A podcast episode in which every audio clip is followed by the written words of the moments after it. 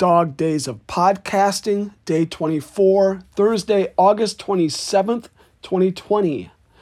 Today's topic SARS and MERS and an introduction to coronaviruses.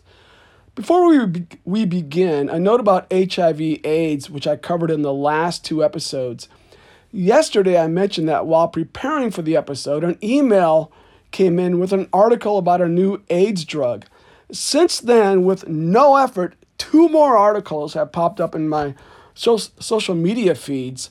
One was a Forbes article discussing new approaches to treat AIDS victims also suffering from tuberculosis, which can be a pretty big problem. The second was in today's New York Times regarding another person who may be cured of AIDS, although in kind of a weird way. I mentioned yesterday how someone was considered cured from a bone marrow transplant. There were actually two people, but I mentioned just one. And these two were considered the only two people ever cured of AIDS. This new person, and there might be some others, it seems they have somewhat naturally cured themselves, although they have been taking ART, anti- antiretroviral therapy. Remember that HIV is an RNA retrovirus, meaning it makes DNA and shoves that DNA into the host cell. So imagine you take medication which kills every single HIV particle in your body. The problem is you still have HIV DNA in your cells. And if that gets expressed, it can recreate the virus, if I understand this correctly. So it's really hard to cure someone when it's literally now in your genes. But somehow these people have managed to tuck that viral DNA into a certain part of their own genes, their genome, that is so crowded that that part never gets expressed. Those genes never actually get converted into proteins. I don't totally get that, but this is the idea. And so the these people are considered functionally cured because that viral DNA can never reproduce the HIV virus, they are in effect cured. Kind of strange, but the point is that there is so much research research going on with HIV and AIDS. I think you can make a podcast that does nothing but talks about current research in the area. And maybe someone has. I don't know. I didn't look. Okay, on to today's topics. I believe in an earlier episode, episode 16, I made the mistake of suggesting coronaviruses had not been implicated in, implicated in any epidemics or pandemics when I brought up a researcher's idea that a corona, coronavirus may have actually been implicated in the flu pandemic of 1889 to 1890. What I should have said was that before COVID 19, there have not been any pandemics involving coronaviruses with huge numbers of deaths. Because coronaviruses, besides just causing versions of the common cold, were the cause of both SARS in 2002 to 2004 and MERS in 2012 through today. It's interesting that even before our current situation that SARS and MERS were considered a really big deal because really they didn't kill very many people. SARS killed 774 and MERS has killed 934 so far. Even during this time, other pathogens have killed way more in some epidemics, such as over 3,000 died of hand, foot, and mouth disease in China from 2008 to 2017. 4,200 in Zimbabwe died of cholera 2008 to 2009, and over 4,500 in the Democratic Republic of Congo died from the measles in 2010 to 2014, to name a few. Some coronavirus history. Coronaviruses may have existed 8,000 or more years ago. I don't know how they know this. I'm assuming they did um, by sequencing the RNA genome of coronaviruses and working backwards doing evolutionary analyses. I think they can do this type of thing. The first reports of an infection caused by what would later be determined to be a coronavirus occurred in the late 1920s when an acute respiratory infection of domesticated chickens emerged in North America. Scientists have known of human coronaviruses since the 1960s. There are at least 40 known coronaviruses, most just infect animals. Seven of them, including the new strain that causes COVID 19, infect human, humans. Four of those have been around a long time and circulate through people as mild colds. Other viruses can cause colds as well. The other three biggies are SARS CoV, MERS CoV, and SARS CoV 2, which is the one that causes COVID 19. These three have made the jump to humans recently. By the way, CoV just means coronavirus.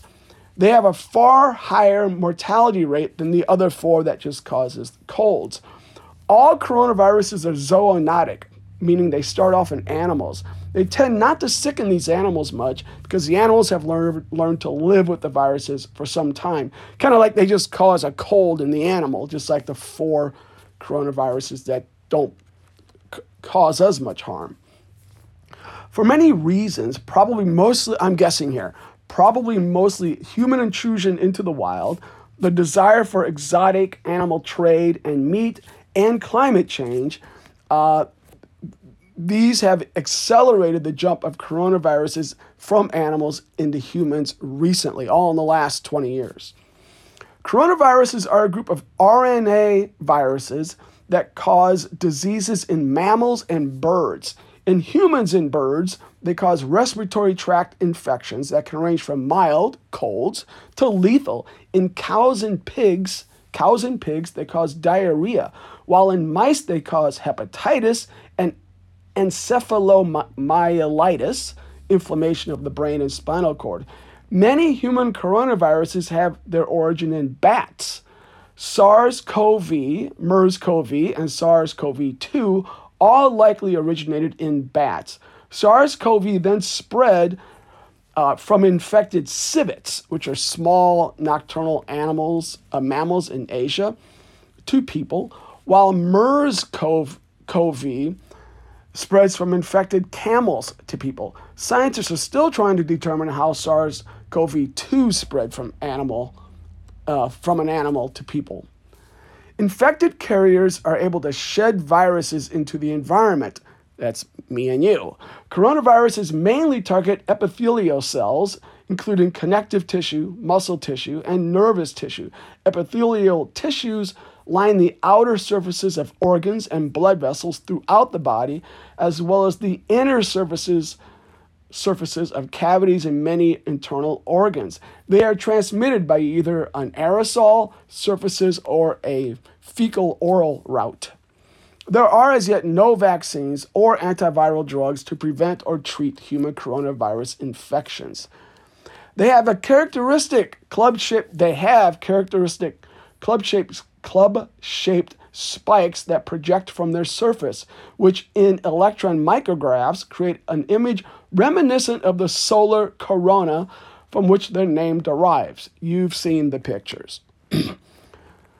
2002 to 2004 SARS outbreak was an epidemic involving severe acute respiratory syndrome, SARS, caused by severe acute respiratory syndrome coronavirus.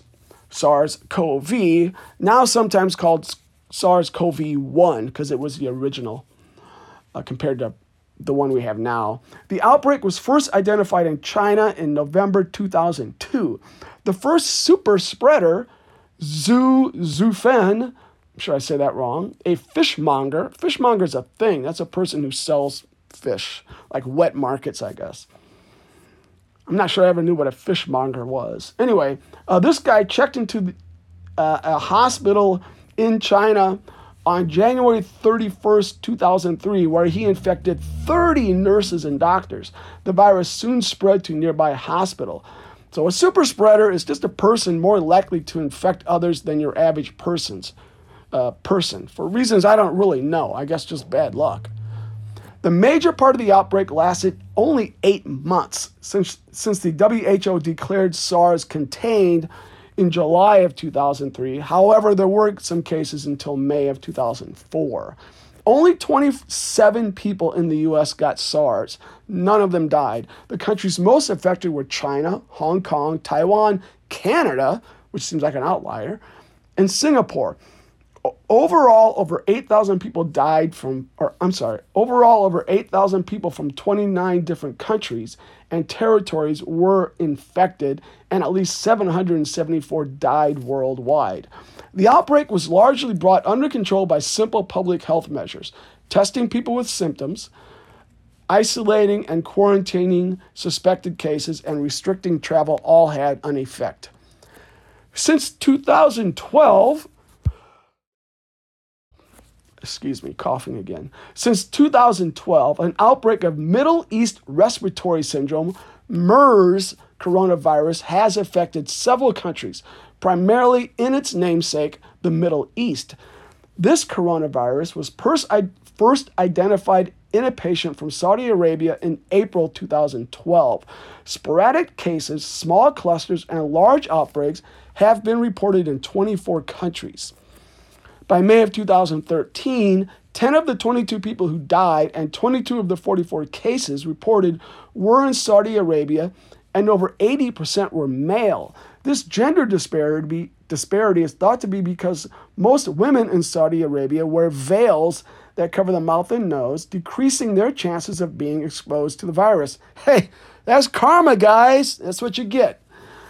Anyway, by June 2013, MERS had infected at least 60 people with cases reported in Jordan, Qatar, Saudi Arabia, the UAE, Tunisia, Germany, the UK, France, and Italy, with a death toll of 38. In June 2014, Saudi Arabia revised the country's, country's total cases of MERS to 688 after re examining the data more a total of 282 people had died from MERS. Also a month also that month, a study published in the New England Journal of Medicine indicated that camel to human transmission of the virus was possible. In November 2013, a man became ill with MERS after tending to a sick camel. DNA samples taken from the man who eventually died of the virus, and the sick animal were virtually identical. This provided very strong evidence that the man had gotten the virus from the camel. As of June 2015, there were 1,227 confirmed cases, resulting in 449 deaths, a 37% mortality rate. Only two patients, two patients in the U.S. have ever tasted ever, slow down, Tim, ever tested positive for MERS CoV infection, both in May 2014. Both were healthcare workers who traveled to the U.S. from Saudi Arabia. In the end, from its emergence th- through January 2020, the WHO has confirmed 2,519 MERS cases and 866 deaths, about one in three. Both SARS and MERS are more deadly than is COVID 19, but are much less contagious. SARS also has severe symptoms, making it more obvious who has the virus, which is actually very helpful. MERS is very hard to pass from person to person, usually only happening from close contact, such as in a healthcare facility. Evidence suggests, suggests MERS transmission is primarily via camel or other animals to persons. Lots of infected camels in the Middle East, I guess. From what I, I am understanding, it's how contagious COVID 19 is that makes it so dangerous, more than its fatality rate, plus the fact we have little in the way of treatment and no vaccine for it. I still can't tw- quite get why SARS and MERS were considered such a big deal and labeled as pandemics when such a relatively small number died from them compared to other pandemics.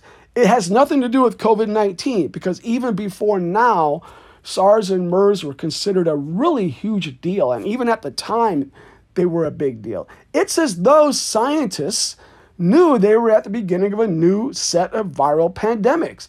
My guess is that one, any new type of virus, even if it's just a significantly different strain of a known virus, really, world, really worries scientists and health policy types.